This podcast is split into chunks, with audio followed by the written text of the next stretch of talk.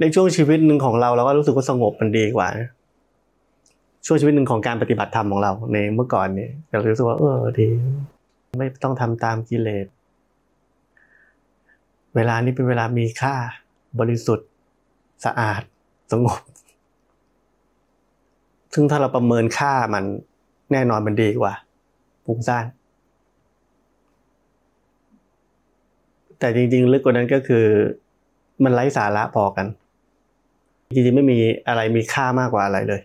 อืม มันเป็นเพียงแค่ชีวิตขณะนี้กำลังได้สัมผัส เงื่อนไขแบบนี้คือเงียบสงบ เป็นแบบนี้ แล้วชีวิตในข้างหน้าหรือในอดีตก็ฟุ้งซ่านก็เป็นแบบนี้ หรือว่าเสียงอึกระทึก ก็ เป็น condition แบบนี้เฉยๆจะว่าอะไรดีกว่าอะไรก็คิดคิดไม่ออก ในเชิงว่า โอ้อยากเป็นแบบนี้ตลอดไป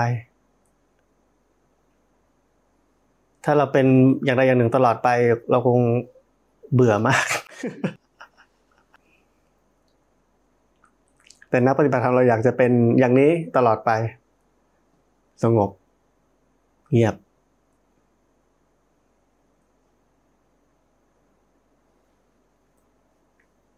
ราะนี้จริงแค่ไอ้ไอ้เรื่องแค่นี้ง่าย ๆ แค่นี้เราก็เข้าใจผิดกันไปไกลแล้วว่า เราอยากจะเข้าวัดปฏิบัติธรรมจิตใจจะได้สงบ เงียบ ไม่มีความปรุงแต่งปรุงแต่งอะไรไม่ได้เลยนี่น่าเบื่อมากวันๆคิดอะไรไม่ออก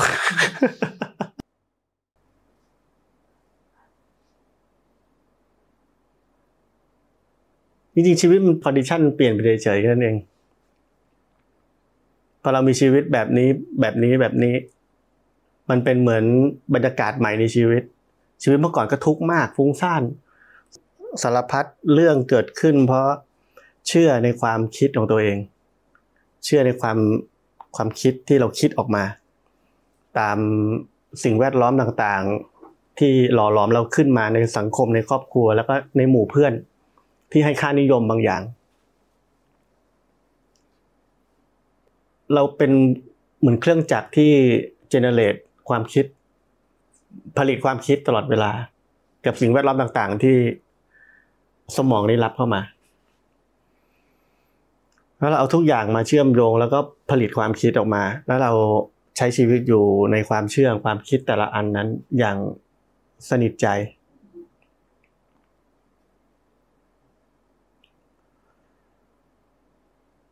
เราจึงเกิดกระบวนการของการตัดสินคนอื่น ตัดสินสังคม ตัดสินนู่นตัดสินนี่ แล้วก็ตัดสินตัวเองด้วยเออแล้วเราทุกคนอยู่ภายใต้องค์ประกอบของความคิดทั้งหมด ที่ถูกคิดออกมา แล้วก็ตัดสิน และที่สำคัญที่สุดที่เราทุกข์เพราะเราเชื่อมันอ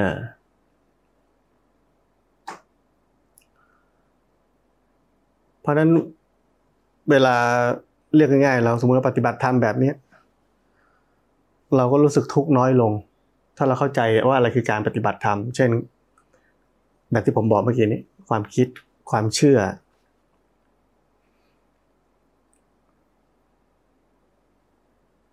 ทีนี้พอไอกระบวนการเหล่านี้อย่างนี้มันมันมันลดน้อยถอยลงไป แน่นอนความทุกข์ของเราจะต้องน้อยลง เออ แต่ที่บอกว่าสุดท้ายพอเรามาปฏิบัติธรรมแล้วก็ถูกให้ความเชื่อใหม่ ความเชื่อใหม่นี้เป็นกระบวนการคิดอันใหม่ ที่เอาไว้ตัดสินตัวเอง ว่าเรายังไม่ดีพอทำไมเรายังเป็นอย่างนี้ ถ้าเราเป็นอย่างนี้แล้วจะต่อไปจะเป็นยังไง เราจะต้องได้เกิดอีกแน่ๆเลย เออ นี่คือกระบวนการขององค์ประกอบของความรู้ทั้งหมด เกี่ยวกับการเกิดสมมุติ หรือว่าการตกนรกหรือการขึ้นสวรรค์ แล้วความคิดก็ผลิตผลลัพธ์บางอย่างออกมาจากความรู้เหล่านั้นที่เรารับมา ผลิตออกมาแล้วเราเชื่อ เหมือนเดิม เชื่อเสร็จก็ตัดสินตัวเอง ตัดสินตัวเองเองเสร็จออกไปผลลัพธ์เชื่อก็จะ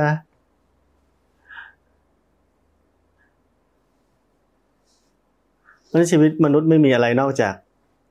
รับข้อมูล เราเป็นเหมือนเป็นเครื่องจักรรับข้อมูลรับวัตถุดิบ ผลิตผลิตผลิตผลิตความคิด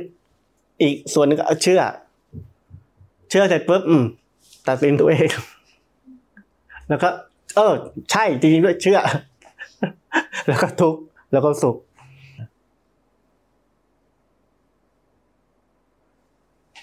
เราเห็นชีวิตเป็นแบบนี้เราเข้าใจว่าแบบนี้แหละคือการปฏิบัติธรรมการเห็นโครงสร้างของชีวิต แต่ทุกวันนี้เราไม่ได้เป็นแบบนั้น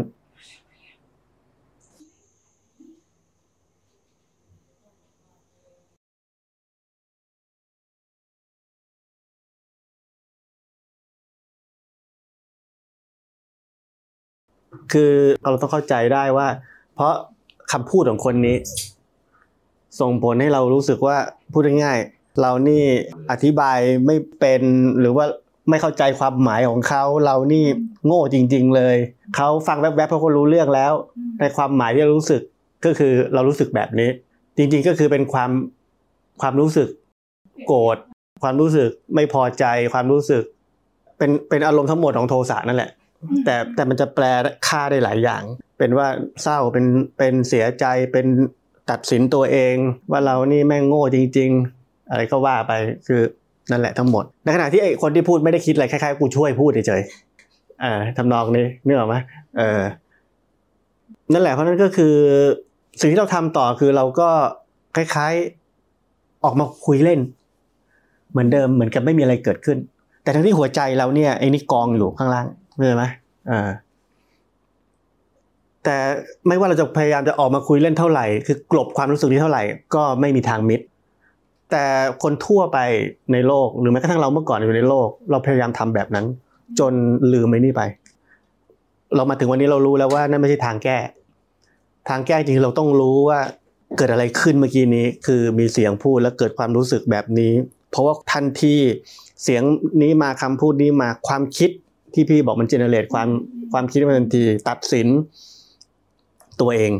ว่าเราเป็นอย่างนี้อย่างงู้นอย่างนั้นอะไรก็ว่าไป หรือแม้กระทั่งว่า ว่าเขาว่าทำไมเขาทำอย่างนี้อะไรก็ว่าไปสารพัดจะเกิดขึ้นความคิด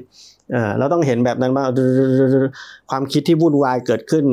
ทันทีอย่างรวดเร็วแล้วตัดสินแล้วเกิดอารมณ์บางอย่างเยอะมาก ทีนี้วิธีคิดของเราคือเราจะออกไปข้างนอกพูดกับคนอื่น เพื่อจะกลบใช่ไหมแต่สุดท้ายเรารู้อีกว่าไม่ใช่ ที่นี่ต่างหากที่เราจะต้องเข้าใจ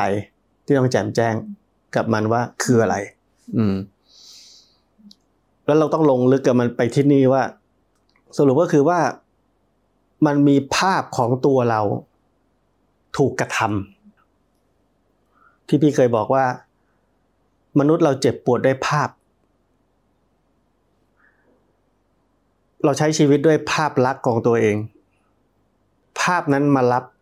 ทุกอารมณ์และความรู้สึกและความคิด แต่ในขณะนี้ของเราจริง ๆ คือที่พี่เคยบอกว่า เช่นเราสมมติเรากำลังนั่งอยู่ในห้องที่จะลงลึกกับเรื่องนี้ ถ้าเราลงลึกไปจริงๆ โดยเหตุปัจจัยทั้งหมดแล้ว แล้วเราก็พบว่าจริงๆแล้วมันคือการที่มีภาพของตัวเรารับทุกสิ่งทุกอย่าง แล้วเราจับยึดภาพนั้นไว้ แต่ตัวเราจริง ๆ ขณะนี้คือ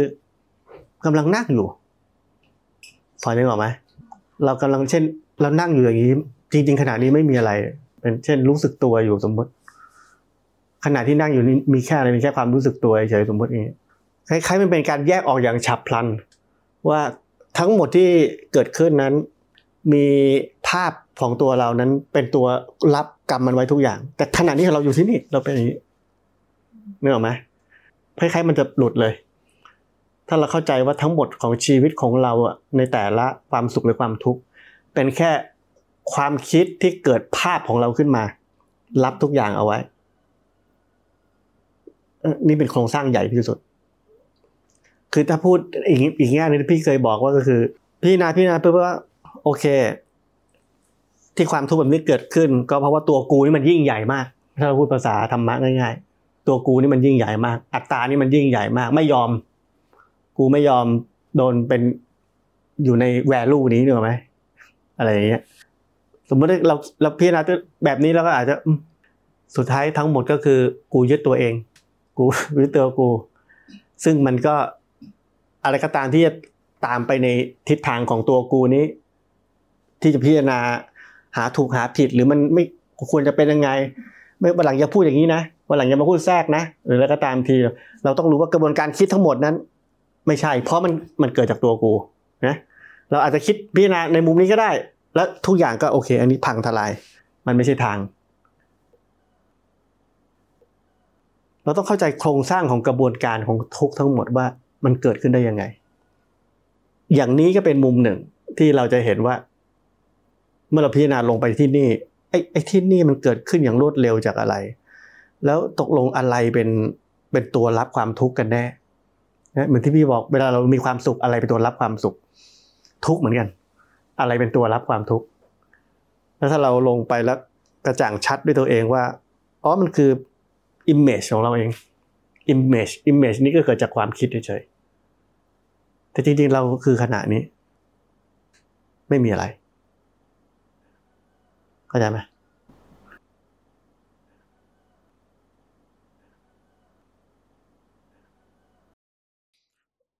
เราทุกคนจะต้องพึ่งตัวเองสูงมาก เพราะว่าเราไม่สามารถจะรับคำพูด แล้วไปปฏิบัติตาม เพราะมันตื้น นะมันเป็นแค่ไกด์ไลน์เฉยแต่ถึงเวลาถึงที่สุดของตัวเองก็ต้องทำเอง และการทำเองนั่นก็คือมันอยู่เหนือคำพูด เหนือคำพูดนั้น เราจะต้องไปด้วยชีวิตของเรา เออ ก็คือจะพูดว่าระดับพลังงานอะไรที่จะจะบอกนั่นแหละ เออ แต่เราจะเห็นว่าสุดท้ายทุกอย่างคลายออกด้วยความแจ่มแจ้ง ถ้ายังไม่แจ้ง มันก็นัวนัวอยู่งั้นแหละ ถ้ามันแจ้งแล้วอะทุกอย่างถูกเปิดออกก็จบมันไม่มีอะไร เพราะนั้นก็คืออะไรที่มันปกปิดคลุมเครือ สิ่งนั้นจะดึงดูด สิ่งนั้นจะเป็นสิ่งที่คนเราติด เพราะอะไรก็ไม่ชัด อะไรก็คลุมเครือ อะไรก็ไม่แน่ไม่ อะไรก็ว่าไปเห็นไม่ชัดอะไรอย่างเงี้ยถ้าว่าเห็นหมดแล้วก็อ้าวโบเบไม่มีอะไรทันที นี่คือธรรมชาติเป็นแบบนั้น เพราะฉะนั้นไอ คำว่าแจ่มแจ้งอริยสัจสี่ก็เป็นภาษาอย่างนี้ก็คือแจ่มแจ้งชีวิตนี่แหละ ถ้าทุกอย่างคลุมเครือ มันก็ปมหนึ่งเกิดขึ้นพรุ่งนี้ปมหนึ่งก็เกิดขึ้น อีกปมหนึ่งก็เกิดขึ้น ก็เกิดไปเรื่อยแต่เราก็ใช้วิธีการ ไม่มีเวลาเราต้องทำงาน สมมติคนทำงาน ไม่มีเวลาเราต้องเลี้ยงลูกพูดแล้วมีเวลาเราต้องอู้มีหน้าที่เยอะแยะต้องทำแต่ละปมก็เก็บเอาไว้ เก็บเอาไว้เรื่อยๆ ไม่เคยมีแจ้งกับอะไรเลย มันก็อยู่อย่างนั้นชีวิตก็ไปจนตาย ถูกไหม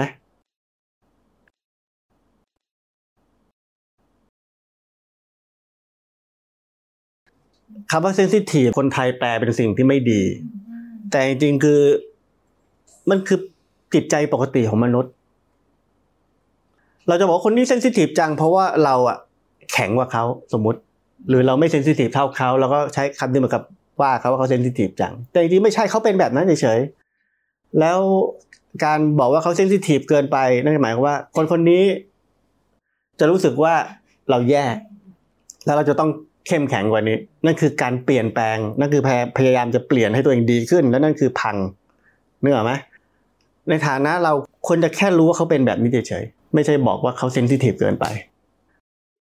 เขาแค่ sensitive แบบนี้ แต่สิ่งที่เขาต้องมีคือ sensitivity คือหมายความว่า มีความไวต่อ สิ่งที่เกิดขึ้นความ sensitive ที่เขาเป็น แค่นั้นเอง ไม่ใช่บอกมึงต้องเป็นคนที่สตรองกว่านี้ แล้วก็มาเรื่องไอ้ที่ทาบูทั้งหลาย สิ่งที่คนไม่อยากจะพูดถึงเอ่อเรื่องที่แบบปัดสีปัดเถลิง ผิดจารีตประเพณี ผิดผีผิดอะไรก็ว่าไป เรื่องนี้จะต้องเป็นพื้นฐานของมนุษย์และสัตว์ทุกประเภท แต่มันเป็นของต้องห้าม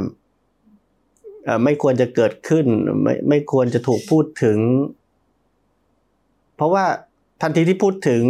คนที่พูดถึงจะถูกบอกว่า จิตใจฝักใฝ่หมกมุ่น หรือไม่มีใครไม่มีใครจะพูดถึงเรื่องแบบนี้ ที่พี่บอกว่า อะไรก็ตามที่ถูกปิดเอาไว้ สิ่งนั้นนั่นแหละ คือสิ่งที่ทำให้มนุษย์เราถูกหลอกเอาไว้ จนตายเออทีนี้เราก็พิจารณาไปแบบนั้น เรื่อยๆเรื่อยๆเรื่อยๆแต่ในขณะที่การพิจารณาทั้งหมดที่เกิดขึ้น เราก็ต้องรู้ทันด้วยว่าจริงๆเรามีอคติไหมเช่นจริง ๆ เราแอบมีเป้าไหมว่า ก็เราต้องการได้รับแบบนี้ต้องการแบบนี้ การวิเคราะห์หรือว่าการลงลึกไปคล้ายๆมันมันเบี้ยว เพราะ อคตินั้นด้วยไหมอะไรอย่างนี้เออเพราะต้องการเราจะไปถึงเป้าหมายนั้นที่เราตั้งเอาไว้ว่าควรจะเป็นแบบนั้นอะไรอย่างนี้อืมเพราะฉะนั้นถ้าเราเห็นอันนั้นด้วย ไอ้นี่ก็จะหลอกกันลงลึกไม่ได้ เพราะฉะนั้นกระบวนการลงลึกในเรื่องนี้ ซึ่งจริงๆเป็นเรื่องยากมากนะ ก็จะมีลึกลงไปอีก หลังจากที่เป้าอันนี้สมมติว่ามีเป้าอคติบางอย่างของเรานั้น ถ้าอันเนี้ยถูกเห็นน่ะ กระบวนการลงไปอีกก็จะเกิดขึ้น ทีนี้พอลงไปแล้ว เราจะเจอว่าจริงๆแล้วมันมีความต้องการ ความต้องการการจะได้รับผัสสะที่ตอนนี้เราต้องการเออซึ่งเราจะต้องลงลึกลงไปว่า ไอ้ผัสสะที่เราต้องการนั้นเนี่ยหลังจากไอ้นี่หายไปแล้วนะผัสสะที่เราต้องการนั้นน่ะ ทำไมทำไมเราถึงต้องการ มันให้ให้ความรู้สึกแบบไหนลำพังผัสสะอย่างเดียว ผัสสะล้วนๆให้ความรู้สึกต้องการนั้นได้ไหมเพราะจริงๆแล้วมันหมายถึงว่า หัวใจนี้ยังไม่แจ่มแจ้งกับผัสสะนี้ ผัสสะนี้ยังเป็นสิ่งที่น่าสนใจ น่าค้นหา น่าได้รับ ซึ่งนั่นหมายความว่าจริงๆแล้ว เรายังไม่เข้าใจผัสสะนี้ยังแจ่มแจ้ง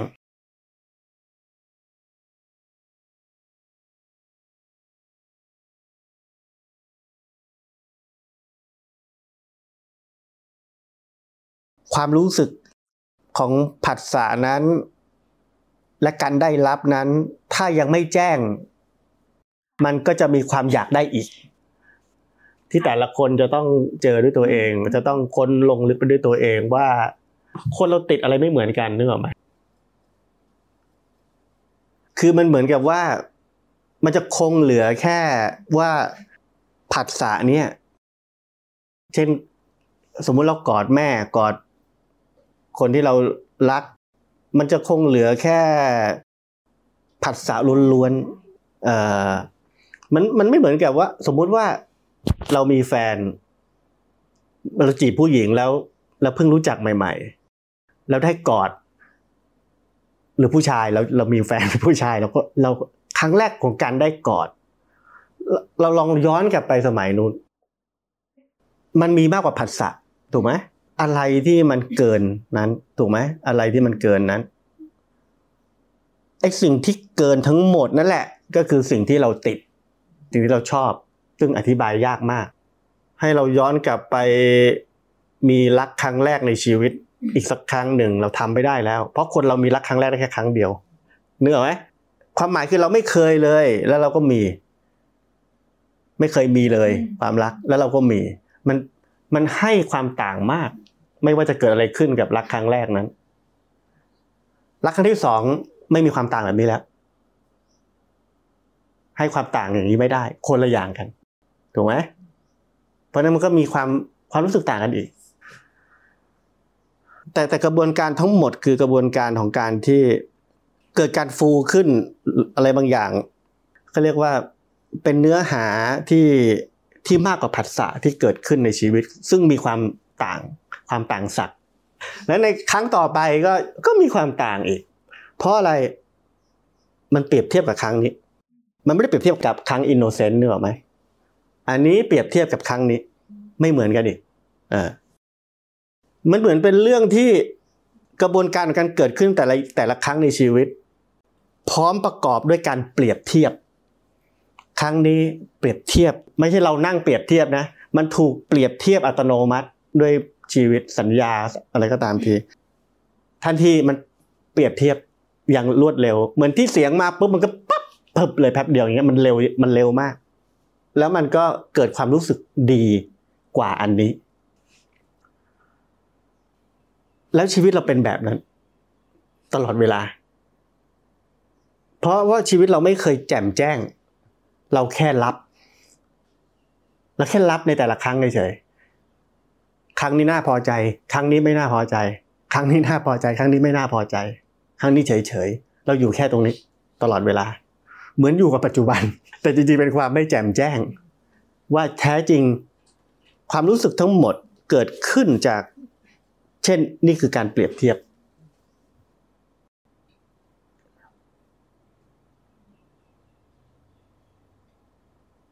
และอีกอย่างก็คือชีวิตจิตใจในขณะนี้ด้วยตัวมันเอง เป็นความไม่พอใจขณะนี้ และ เหมือนกับสัญชาตญาณของมันต้องการแสวงหาความสุข เพราะฉะนั้นเมื่อตัวมันเองมีความไม่แจ่มแจ้งในตัวเอง ตัวมันเองจึงต้องดิ้นหนีตัวเอง เพราะความจริงๆความไม่แจ่มแจ้งในตัวเองคือความทุกข์อยู่ตลอดเวลา มันจึงดิ้นหนีตัวเอง ดิ้นหนีตัวเองด้วยการไป แสวงหาความสุข เพราะนั้นกระบวนการชีวิตละเอียดมาก ที่บอกเมื่อกี้นี้ว่าหนึ่งเปรียบเทียบสองไม่แจ่มแจ้งกับตัวเองอย่างแท้จริง ก็เกิดการดิ้นไปข้างหน้าเพื่อแสวงหาความสุข เพื่อเหมือนที่บอกที่เราไปคุยกับคนนู้นคนนี้คนนั้น เพื่อจะกลบกลบไปอันนี้ไว้ อันนี้คือความไม่แจ่มแจ้งในตัวเอง ก็ ไปแสวงหาความสุข เพื่อจะกลบอันนี้ เหมือนกัน อ่า เพราะฉะนั้นพี่เลยบอกว่าเราจะเข้าใจเรื่องอย่างนี้ได้ยังไงนึกมนุษย์เราถ้ายังคงวิ่งแสวงหาความสุข เพื่อจะกลบอันนี้ตลอดในทุกๆเรื่อง ไม่ว่าจะเป็นเรื่องเล็กหรือเรื่องใหญ่ก็ตาม ชีวิตเราก็จะอยู่ในโปรเซสนี้ตลอดเวลา ไม่แจ่มแจ้งตัวเองแสวงหาความสุข ไม่แจ่มแจ้งตัวเองแสวงหาความสุขไม่กลบ ขณะนี้ไปเรื่อยๆ ทีนี้เราจะเข้าใจเรื่องของกระบวนการนี้ของชีวิตได้ยังไง อะไรทำให้เราอยู่ที่นี่ไม่ได้ อะไรที่ทำให้เราต้องออกแสวงหา ออกไปได้รับแปลว่าสิ่งนั้นยังไม่ถูกเข้าใจอย่างแจ่มแจ้ง ว่าการได้รับสิ่งนั้นคืออะไร ให้ความสุขยังไงทำให้เราพอใจได้ยังไง เพราะนั้นตอนนี้ไม่เพียงว่าเราต้องแจมแจ้งตัวเอง ในขณะนี้ว่า ดิ้นรนแล้วทนไม่ไหว ไม่อยากอยู่กับตัวเองอะอยากได้ความสุข เราจะต้องแจมแจ้งกับสิ่งที่เราจะไปถึงว่าเราจะได้รับอะไร ผัสสะในที่เราต้องการอยู่ได้รับแล้วเป็นยังไง มันมันให้ความสุขเรายังไงนึกอไหมเออเราต้องแจมแจ้งกับมันอันนั้น ถ้าอันนี้ถูกแจมแจ้ง ทุกอย่างเปิดออกหมด อะไรก็ตามที่เปิดออกหมด ไม่มีอะไรน่าสนใจอีกแล้วพอสิ่งนั้นถูกแจมแจ้ง เปิดออกหมดไม่มีอะไรน่าสนใจอีกแล้ว ไอ้นี่หมดที่ไป อยู่ที่นี่ จะไม่มีไอเดียของการแสวงหาความสุข จริงๆแล้วไอเดียของการแสวงหาความสุขนั่นเอง ก็คือความทุกข์ในขณะนี้ เพราะไม่เข้าใจความสุขข้างหน้า จึงเกิดไอเดียนั้นที่แสวงหาไอเดียนี้จะแสวงหาได้รับไปเรื่อยๆ แต่ทันทีที่ความสุขถูกเข้าใจ มันกลายเป็น เช่นเป็นผัสสะโอเคเฉยๆแต่ไม่แต่ได้รับแล้วก็งั้นๆแหละไม่มีอะไร เหมือนได้กินไอติมทุกวันก็เบื่อแล้วอะไรอย่างนี้เข้าใจไอติมแล้วอะไรตัวก็ว่าไป เออ เพราะนั้นก็คือ พอพอมันถูกเข้าใจปุ๊บไอเดียที่กระตุ้นเล้าให้เกิดการวิ่งไปแสวงหา อันนี้หายไป เพราะมันไม่มีไอ้นั่นรออยู่ ไอเดียนี้ก็เกิดไม่ได้เพราะไอเดียที่เกิดไม่ได้ ในขณะนี้ที่บอกว่า มันเป็นทุกข์และต้องการการเติมเต็มหรือต้องการได้รับบางอย่าง มันก็ไม่มีความรู้สึกนี้ด้วย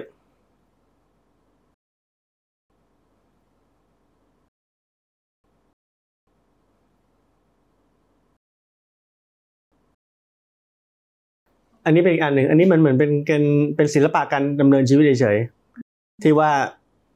มีความกดดันก็ต้องผ่อนคลาย เราต้องแยกออกที่พี่บอกว่า การผ่อนคลายกับกับการไม่เข้าใจความสุขเป็นคนละอย่างกัน เออ อันนี้ต้องแยกแบบนี้ การผ่อนคลาย เช่น หิวต้องไปกินอย่างเงี้ย กับ กับนึกถึงว่า อร่อยจังอยากจะไปกินอีก มันไม่เหมือนกันนะเพราะฉะนั้นแยกออกว่า อันหนึงคือ หิวก็ต้องกินอันนี้คือลักษณะของการผ่อนคลายบำบัดทุกข์แต่อีกอันหนึ่งคือที่พี่พยายามจะบอกอีกอันหนึ่งก็คือ การที่เราไม่เข้าใจความสุข การที่การที่เราติดสุข อันนี้เป็นอีกอันหนึ่งไม่เหมือนกัน อันนี้มันคล้ายๆ มันใกล้ๆกัน เราต้องแยกให้ออกแล้ว ชีวิตเราเองนั่นแหละ จะเป็นตัวที่ค่อยๆทำให้เข้าใจสองอันนี้ มันมันไม่ใช่การที่เราฟังอะไรเราจะเข้าใจเลย ก็อันนี้แหละสำคัญคือว่าเราต้องแจ่มแจ้งชัดเจนในตัวเราเองว่า อันเนี้ยเป็นเป็นการผ่อนคลาย เช่นหิวต้องไปกิน กับอีกอันหนึงเป็นเรื่องของการต้องการได้รับความสุข การได้รับความสุขอันนี้เป็นความเสพติด เป็นความหลง เพราะว่า